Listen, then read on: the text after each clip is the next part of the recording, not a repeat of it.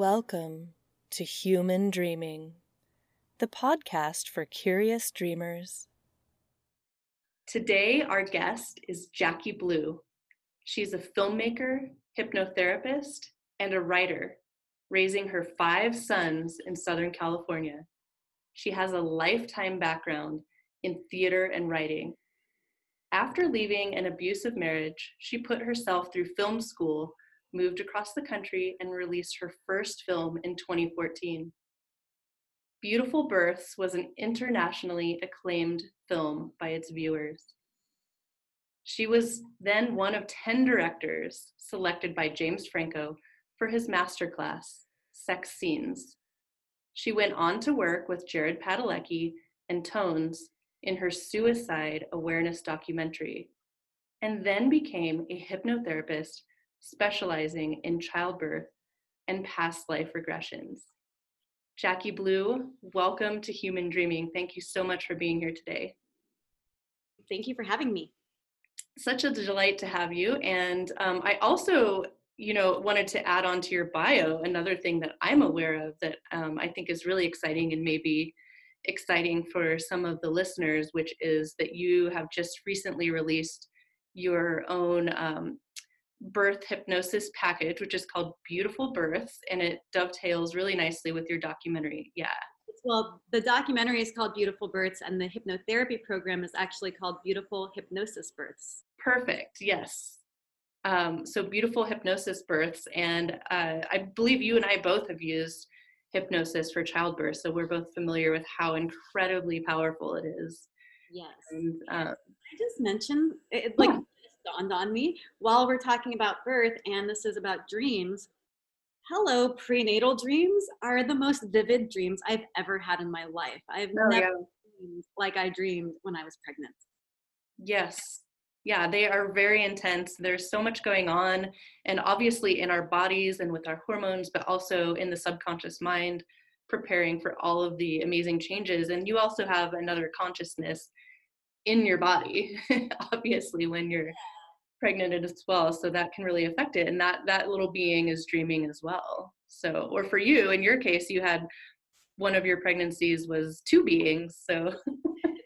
So that was, and it's funny because one of the most memorable dreams that I had, it should have been a nightmare, but it wasn't, because it wasn't scary, but when I tell you the visual of it, it should have been a nightmare. But it was when I was pregnant with the twins that I had this dream, and it stuck with me because it was so vivid. And it was me and my husband in a battlefield. Mm. But we weren't bodies. We were floating heads. We were floating heads fighting in a war with each other. And I'm pregnant with twins. It's not making sense. I'm like, why? I didn't understand the dream at all. I still don't understand it. But it was so vivid, I never forgot it. Mm. Wow, that sounds really intense. Did you ever end up analyzing that dream? Never have. It's funny because I'm sitting here talking to you and thinking about it, and it's like, wow, it's always been there. I've always remembered it, but I never thought to even think about, what did that possibly mean? I mean, I look at the way the marriage ended. Yeah. So maybe it was a premonition. I should have had someone analyze it when I had it. But looking back, I think it definitely was foretelling of the relationship. Sure. Yeah. Well, perhaps, when we're offline, we can do a little analyzing of that dream. If it seems like there, is any nuggets of wisdom left over from that. No, I think that whole relationship is done. I don't even really think about it anymore. But that one dream, I always just thought it was so, because like I said, I've never dreamed as vividly as I did when I was pregnant. Mm. So that was just something I thought of. You have some pregnant people going to listen to your podcast. Definitely. Oh.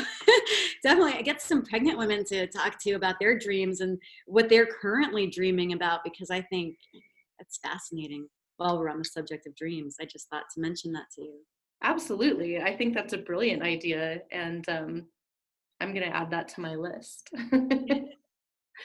Yeah. Get a hold of your midwives and be like, hey, I'm doing, you can edit all this out, but but tell them what you're doing, because I think having some pregnant women share their dreams, those would be really interesting to analyze, I think, for you, and as well for them, get some clarity.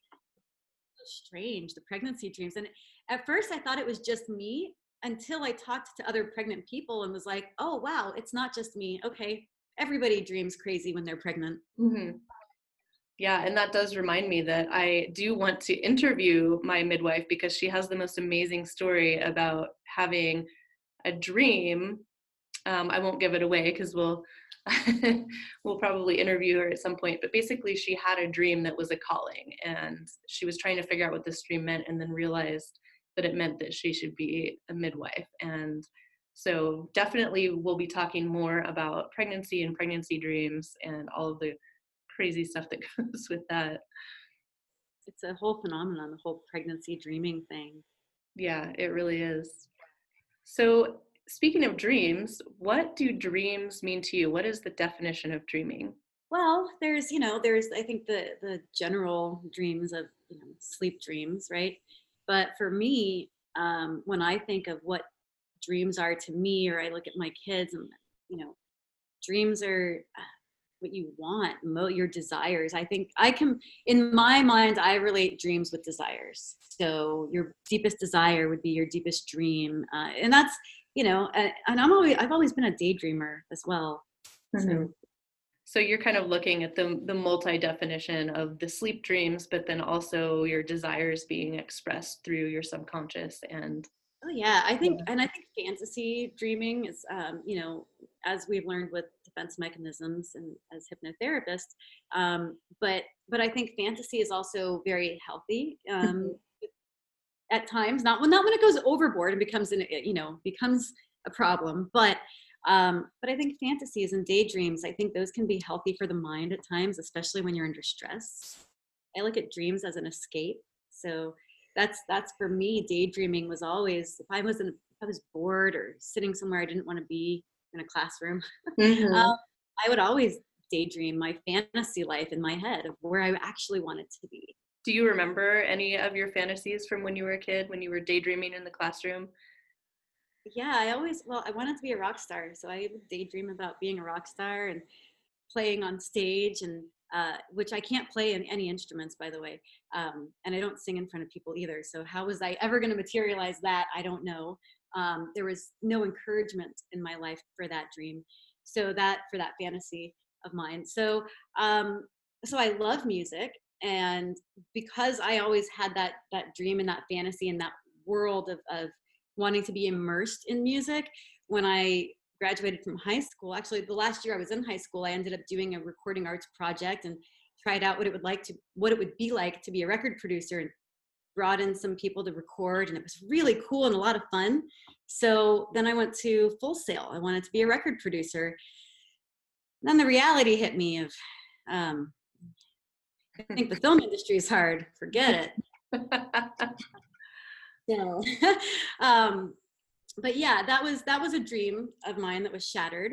And I, in my adult life, it was something that was devastating to me when I realized, oh my God, I'm never going to have this. But at the same time, realistically, I didn't have those skills. I never practiced playing guitar. So when I look at it subconsciously, I was never really encouraging myself towards that fantasy either.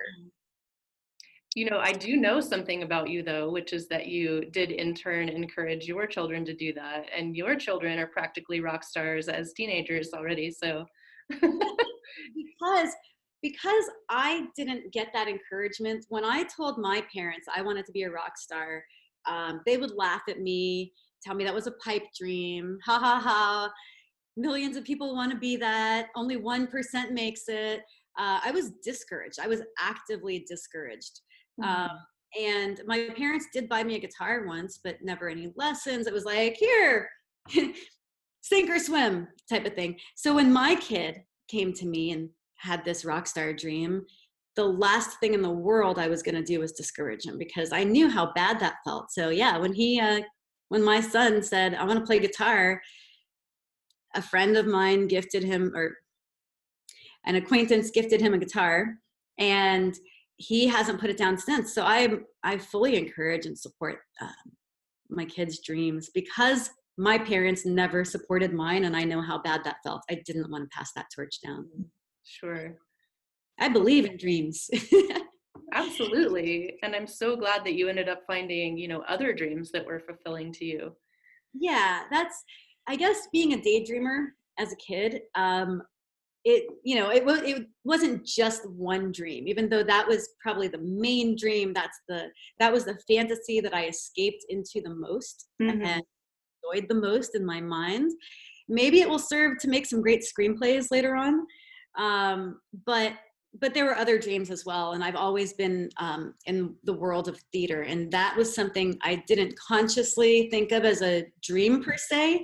Mm-hmm. But when I look at my subconscious actions and the steps I did take in life, it was always in theater. It was always writing. I started writing plays in high school. It was cool. I was, writing these characters and then watching my classmates perform them. I loved that.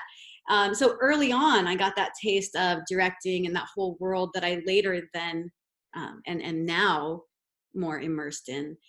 So even though I had the fantasy of the rock star dream, my actions, my subconscious actions weren't even supporting that, but they were fully supporting this film dream that I didn't even think of as a conscious dream back then. Mm-hmm. It's funny. I'm like having this realization as I'm talking to you about it. So yeah, how do dreams affect your daily life now as an adult? Well, it's funny because as an adult, I find myself in film and hypnotherapist, and I specialize in childbirth with beautiful hypnosis births, like we talked about, and past life regressions.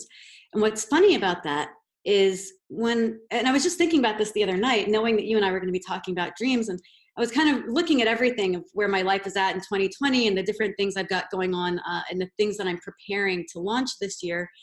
And I kind of sat back and was like, wait a second, I'm living in LA, I'm making movies, I'm doing past life regressions, I'm writing, I'm getting paid for doing these things. I kind of am close to living my dream. I'm financially independent and have the house that I want with the yard that I want, the car that I want, then I'll be a lot closer to that ultimate dream. But when I look at it, it's like, I just had the realization the other night that I'm actually living parts of dreams that I had when I was younger. That's incredible. So there must have been some point that you tapped into those dreams and were able to get your subconscious and conscious mind, that 100% alignment that we often talk about with our clients as hypnotherapists. And for those that don't know, roughly 10 to 12% of everything we do today in one day is conscious decision, and the roughly 88 to 90% of the rest of it is all subconscious programming that we have learned, every single action that we take, from, brushing and flossing our teeth to tying our shoes and deciding which arm to put into a shirt first and driving to work. Those are all run by our subconscious mind. And we think that we're consciously thinking about things a lot, but a lot of that is actually subconscious, just refiring of the same neurons over and over so that you can be basically on autopilot. So we're running around on autopilot most of the time. And when you want to do something, make a dream happen, unless your subconscious mind is on board, that doesn't tend to happen. So there must have been some point or something that happened that got you on board with your dream subconsciously. It's really funny because, yeah, that's absolutely, at some point they had to have gone into alignment, because consciously I'm sitting here, I want to be a rock star, I want to be a rock star, I'm going to be a rock star, I'm going to marry a rock star, I'm going to be a rock star, I'm going to have rock star babies, that's my goal, that's all I wanted, right? I didn't ever have any crushes on actors growing up. Like, if you asked me who my favorite actor was, I'd always struggle with, I don't know, Robin Williams. I'm just throwing a name out there. And Robin Williams is a really great actor. He probably is my favorite. But, it's funny because I never consciously, I didn't think of that, the film world. But when I look at the steps, I was always playing with cameras, always. I was always writing. I was always playing with cameras and writing and in the world of theater. And then, so it's like, at some point they had to have linked up, and I'm not really sure when that happened. But at some point, maybe in film school, And why did I go to film school? Honestly, when I went to film school, I wasn't even thinking about being a director or writing films. I went to film school because I had been editing and doing video editing. And I had, for gifts, because I didn't have any money, two of my friends had gotten married and I made their wedding videos for them because I don't have money to get them a gift, but I can do this for them, which will save them money. And you know, I can, so that was my contribution to my friends' weddings. And then people were telling me, you know, you can make good money doing video editing. And I'm sitting here like struggling, raising 5 kids. Really? I can make good money doing what I'm doing for free? Why am I doing this for free? So when I went to film school initially, it was not for writing or directing. I initially went to make money doing video editing. Mm-hmm. And while I was there is when I think things must have linked up in the subconscious and conscious mind where it must have all clicked. I'm realizing this as I'm talking to you. It's funny because it wasn't even like a conscious, I wasn't even consciously aware of it until right now. Mm-hmm. Wow. Thanks, Britt. Your subconscious must have known what you were good at. Like you mentioned something about like epiphany, like boom. Yeah. Just with you right now on your podcast. Oh, that's great. Yes. I love those little instant dreams, otherwise known as epiphanies.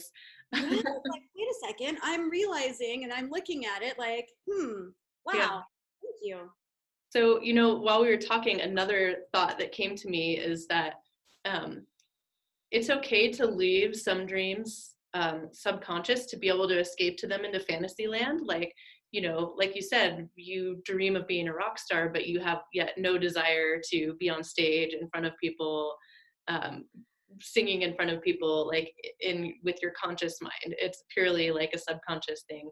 And I think it's totally okay to escape into those too. But, you know, like you mentioned earlier, maybe not too often, but just as a place to kind of go and rest in your parasympathetic nervous system and, you know, bring your nerves down. I think it's great to have those places to escape to. Oh yeah, totally. It definitely helped me during my teenage years when I dealt with depression and when I was dealing with other things in life, or like I said, sitting in a board at a class or a lecture or not necessarily classes, but religious settings, places I didn't want to be or was bored out of my skull, escaping into that fantasy really helped me. It helped me to maintain being where I was. Do you have a memorable sleeping dream that changed or affected your life in some way? Yes. So this dream was, I think I might have told you this once before. It was a psychic dream where my cat talked to me, and this changed my life in a few different ways. Well, because in that moment, I realized that my cats are actually communicating. Like, you know, everything is energy, right? And so I realized my cat could communicate with me through this dream. It was really interesting. She was pregnant. And I had a dream that my cat spoke to me and said, don't put me outside. We had indoor, outdoor cats. And she said, don't put me outside today. I'm going to have my babies. So I'm a high school kid at this time. And I tell my mom, don't put Trixie outside. She came to me in a dream and she told me she's going to have her babies today. And my mom laughs it off. Ha ha ha, ridiculous. Cats can't talk to you. You're silly. She puts the cat outside. I get a call after school, I went to my boyfriend's house. Mm-hmm. So I get a call. I'm at my boyfriend's house. I get a call from my stepdad freaking out. Trixie's under our neighbor's bush and there's a lot of blood and we can't get to her. And the neighbor thought that her dog had attacked my cat. Mm-hmm. I come home and go get my cat, and it turns out, nope, she had 4 kittens. So that was one of those, like, it was the first time I've ever had a psychic dream. Mm-hmm. And it put the idea in my head that when my animals come to me in dreams, I should listen to what they're saying. It might actually mean something. It might not just be a silly dream. So that was pretty profound, and that was another dream that always stuck with me because it was so profound. Wow. Yeah, that is really profound, and that is actually predictive, and psychic dreams are one of my favorite topics because just real quickly, before having gone to HMI and become a hypnotherapist, I really was into dreams, but I had enough predictive dreams that it kind of freaked me out, and I wasn't a very woo-woo or metaphysical type of person. I wanted like an explanation for it, because so I actually stopped dream journaling after a while because there were so many of them and they kept happening like in real life, and it was just kind of creeping me out. And so once we got to HMI and learned the whole reason of why, and really how powerful our subconscious is at predicting things like that and being able to connect with other animals, like the same way that we walk into a room and know the mood that somebody's in without even having to say a word, you know, we have all of these other clues that we just kind of write off, you know, but they really are contributing to the information that we store in our subconscious. And that's why these dreams can be so powerful. They're giving us all of this information that our conscious minds don't have the ability to process. So, right. Yeah, I really love that. I love that dream. Yeah, I think it's really, dreams are really interesting because of what you just said, because it's our conscious minds can't process a lot of the information. And so I started paying attention. I get really upset when I don't dream or don't remember my dreams, because we're not really upset, but like I get disappointed when I don't remember my dreams, because I feel like there's some information that maybe I need to know or be aware of that might help me, or maybe it will just clutter things. I don't know. Mm-hmm. Yeah. Maybe we don't need to know everything. Do you have a memorable, besides the epiphany that you had earlier, but like a memorable daydream or a conscious desire or epiphany that hit you out of nowhere that changed the course of your life or affected you in some way? A lot of the ideas that I've had in the last year have come in either meditative state, daydreams, or you know, just random, they just like, just comes to me randomly. Like when certain things, I spent most of last year developing the Beautiful Hypnosis Births program. Mm-hmm. And while I was doing that, there would just be ideas that would just come to me. I was like, no, we have to do it this way, or no, let's change this, or I'm adding this, because it was just boom, there, just like out of the universe into my head, whatever. But you know how they say like, the energy in the universe, like if you don't grab it, somebody else will, like, mm-hmm. It's like the ideas, like there's only so many ideas and so many people can access them. Right. So, as I'm sitting there, like working on things, I'll just all of a sudden, no, do it this way. Or with the past life thing, you know, I made a past life, MP3 for my best friend, and then had this whole other idea that it just like sparked this whole other thing. So, it happens quite often to me. It's I think sometimes too much for me to keep up with. And so my friend told me recently that I need to write things down, because mm-hmm. I have too many ideas that come too fast, and they're great ideas, but there's a lot of them. So write them down one at a time. Yeah. One at a time. That is very key. And writing down, as we know with the ideomotor response, also very key. Did you ever have any like recurring dreams or dream themes? Like I dream about houses all the time. I always dream in architecture, and I have all of these drawings of different houses that if I ever buy that piece of land, I will build that house there. But I've had this since I was a little kid. Do you have any kind of recurring themes throughout your life? Not that I can think of. Not consciously, but it's funny when I, like when you were talking about building houses and architecture and dreaming in architecture, when I was heavily playing The Sims, I would dream about the houses I was going to build in The Sims, or the next house I wanted to build in The Sims, and the next plot of land. Like I would wake up with ideas for building Sims houses because I'd be dreaming. And so at that point I was like, maybe I need to stop playing The Sims for a little while.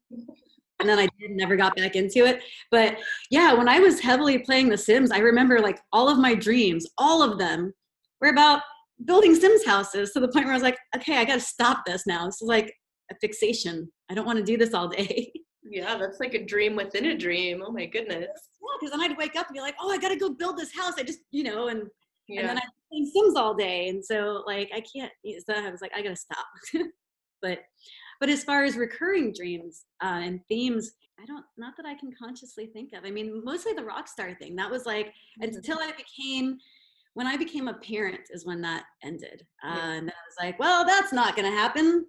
So at that point it was like, well, okay, what's the new dream going to be? And for a long time it was, I wanted the happy family life. That was for about a decade, that was my dream, that I was willing to I wanted the family, like the happy, I wanted my husband and I to build a happy foundation. Like, you know, we got together and we were young, and I kept thinking, well, we were young, and he'll grow up, and well, he'll eventually get on the same page as me.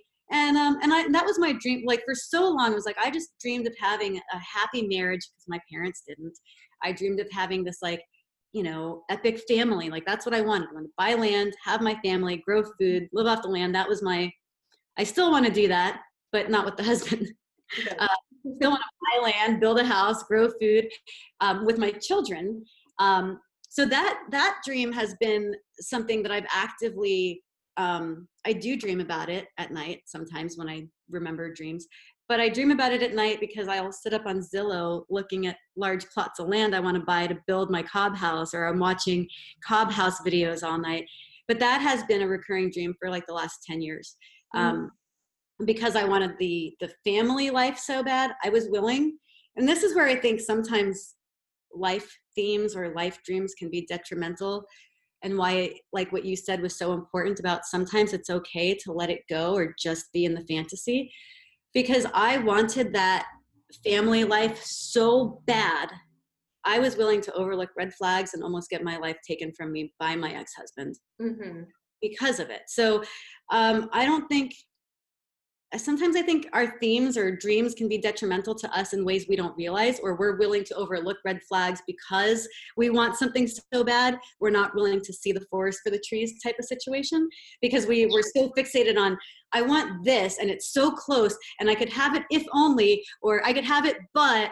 So if you have to add those buts and ifs, then you might want to find a new dream. Yeah. I've never had like a, yeah, that's something I've learned recently. Like, letting go of dreams is okay.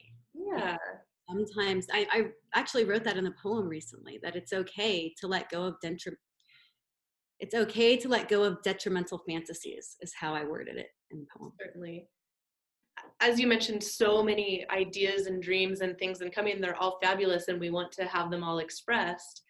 But, you know, as creative people, that becomes overwhelming. And so it's like, you know, at what point do we kind of pick and choose? And the line between dreaming and awake can be very fuzzy sometimes, as we know, because when we're in hypnosis, it's a type of dreaming. When we have an epiphany, it's a different kind of dream. When we're sleep dreaming in REM, it's a different kind of dream. You know, when we're lucid dreaming, it's that really in-between place. And, you know, actually that was an epiphany that I had today in yoga class, which is that basically hypnosis is lucid dreaming.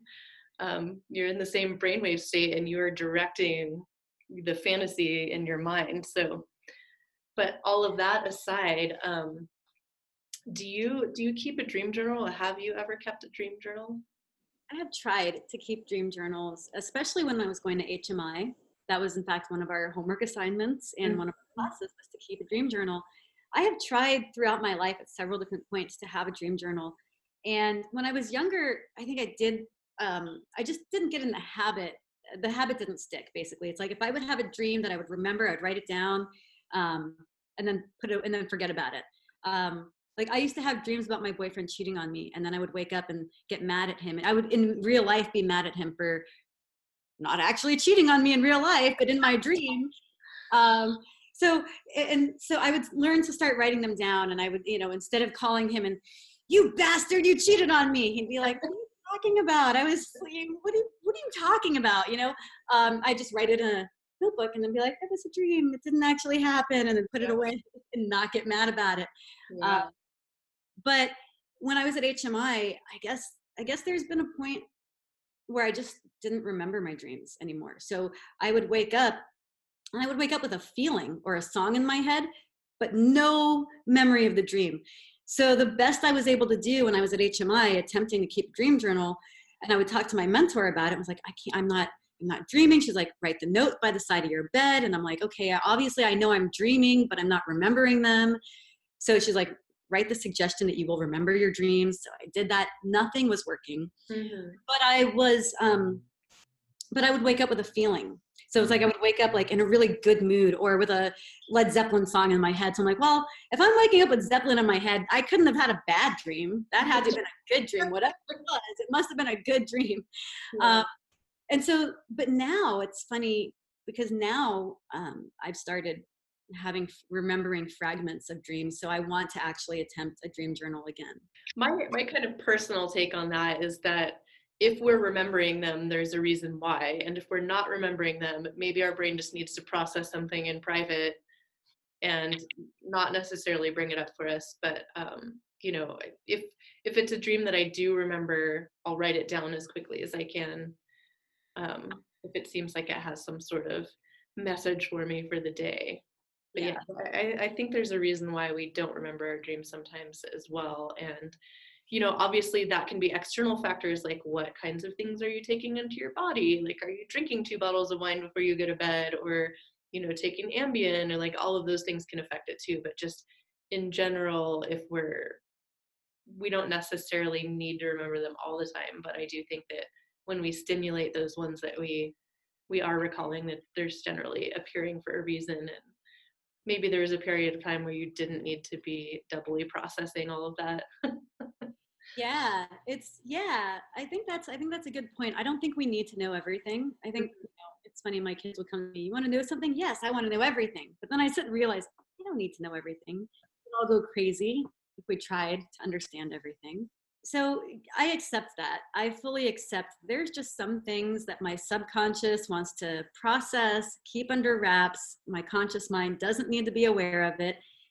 I mean, maybe my subconscious mind always knew that I was going to go into the world of film, and my conscious mind was like rejecting that idea because you're right, I didn't want to be on stage. I have zero desire to have people looking at me on stage. But I want to write the characters and tell the stories and have them look at other people playing it out on stage or film, as I've kind of, I don't really do theater as much now, but.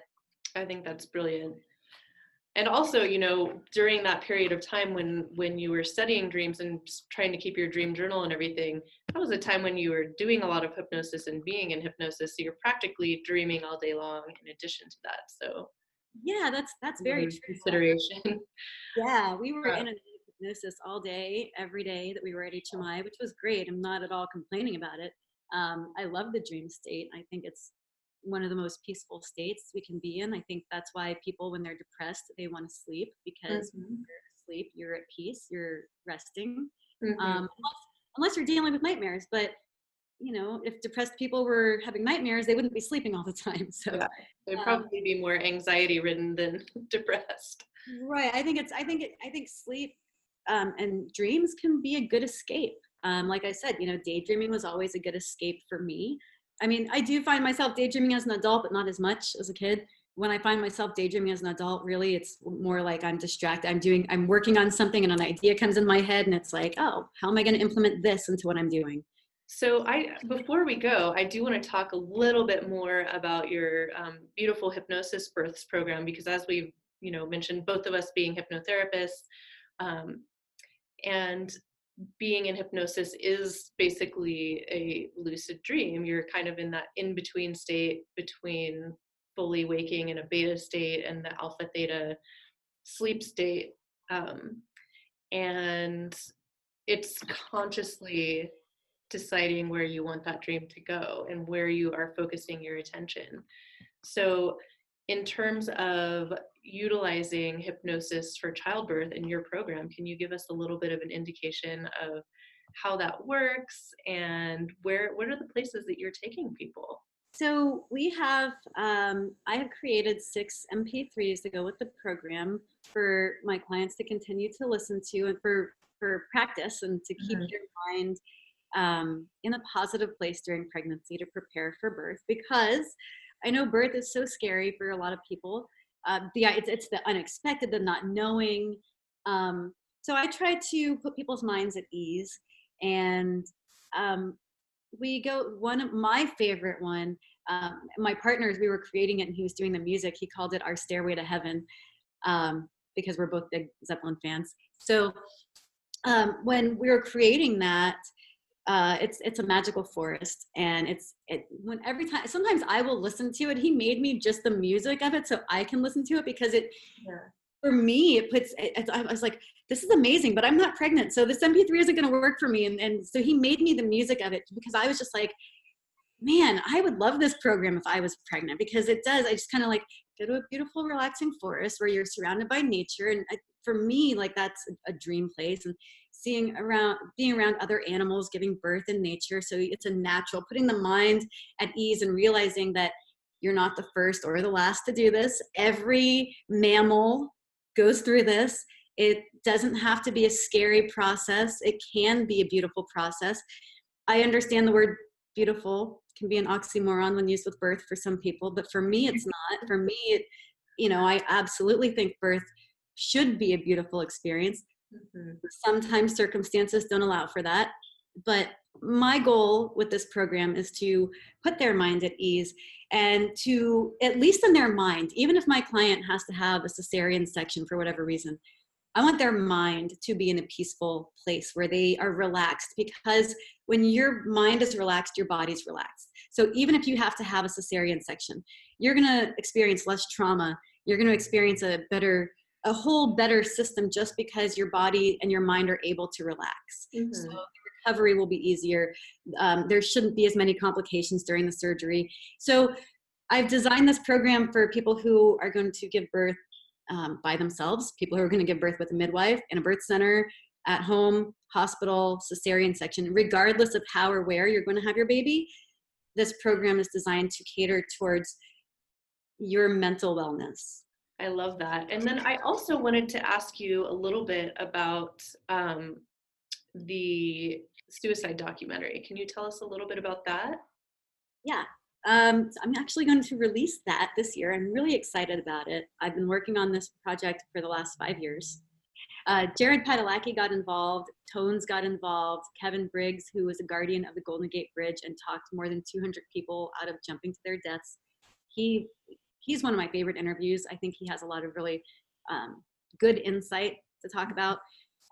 Tones actually mentions dreams and nightmares, but he talks about, when you have a nightmare or a dream, when you have a nightmare, what did you eat? People always ask you, what did you eat before bed? So he's talking about sugar, and having sugar before bed, you might have a nightmare.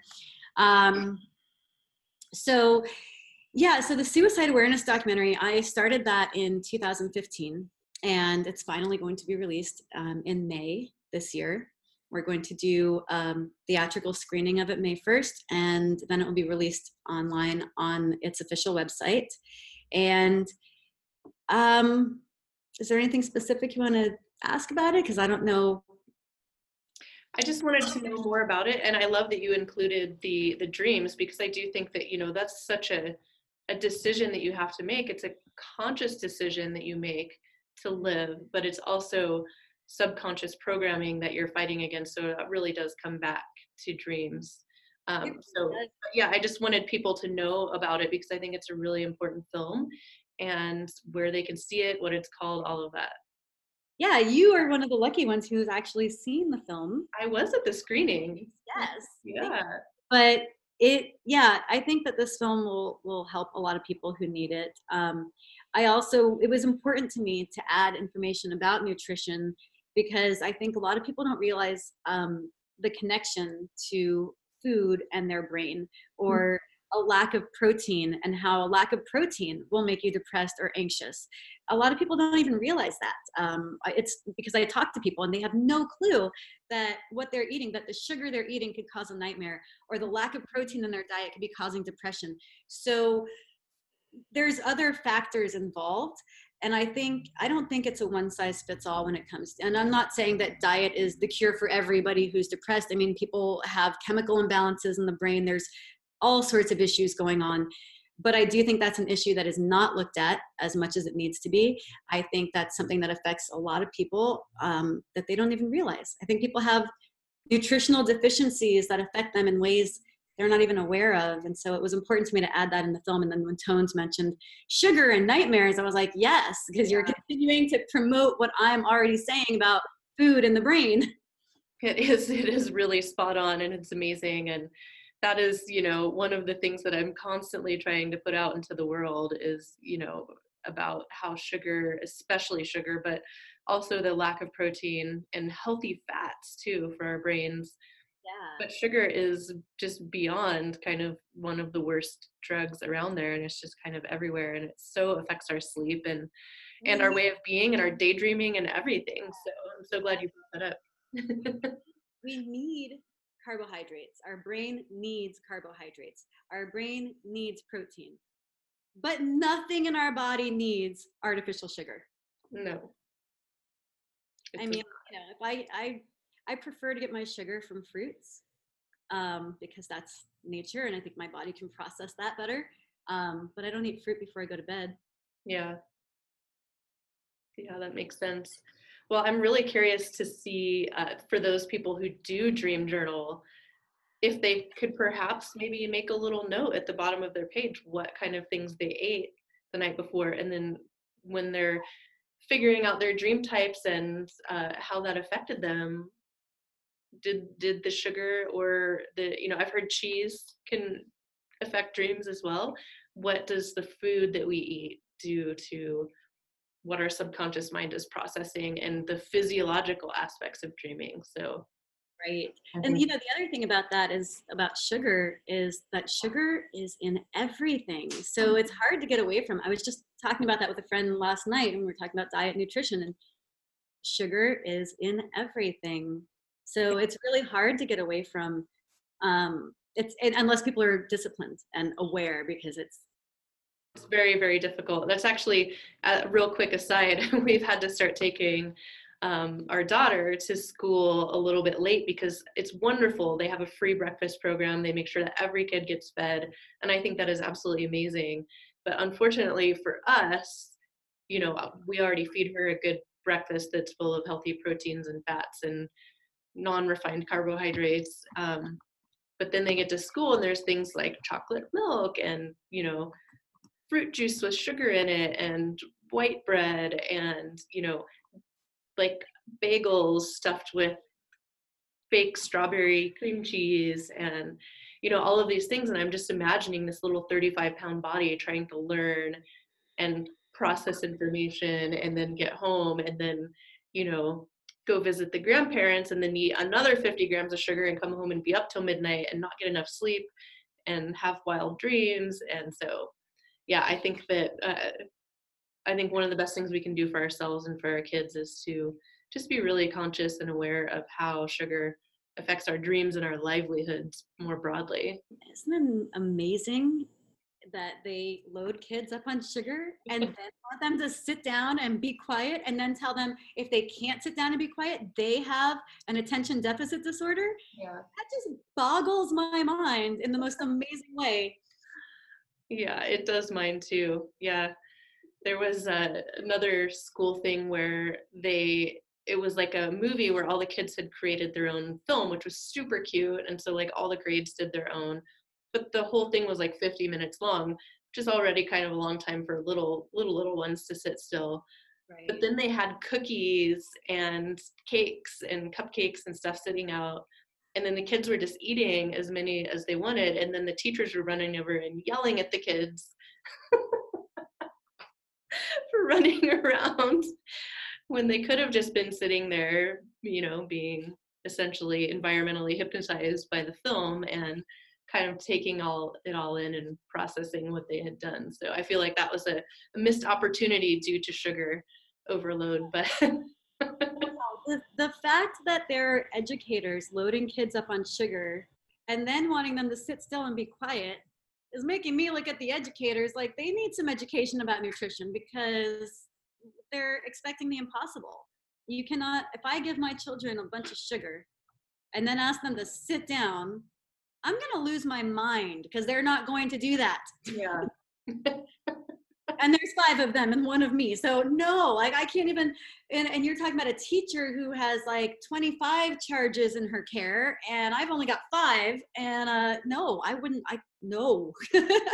Just the idea of that, oh, it's giving me anxiety just to think about loading that many kids up with sugar and expecting them to sit still. Like you gotta let them go. That's when recess needs to happen.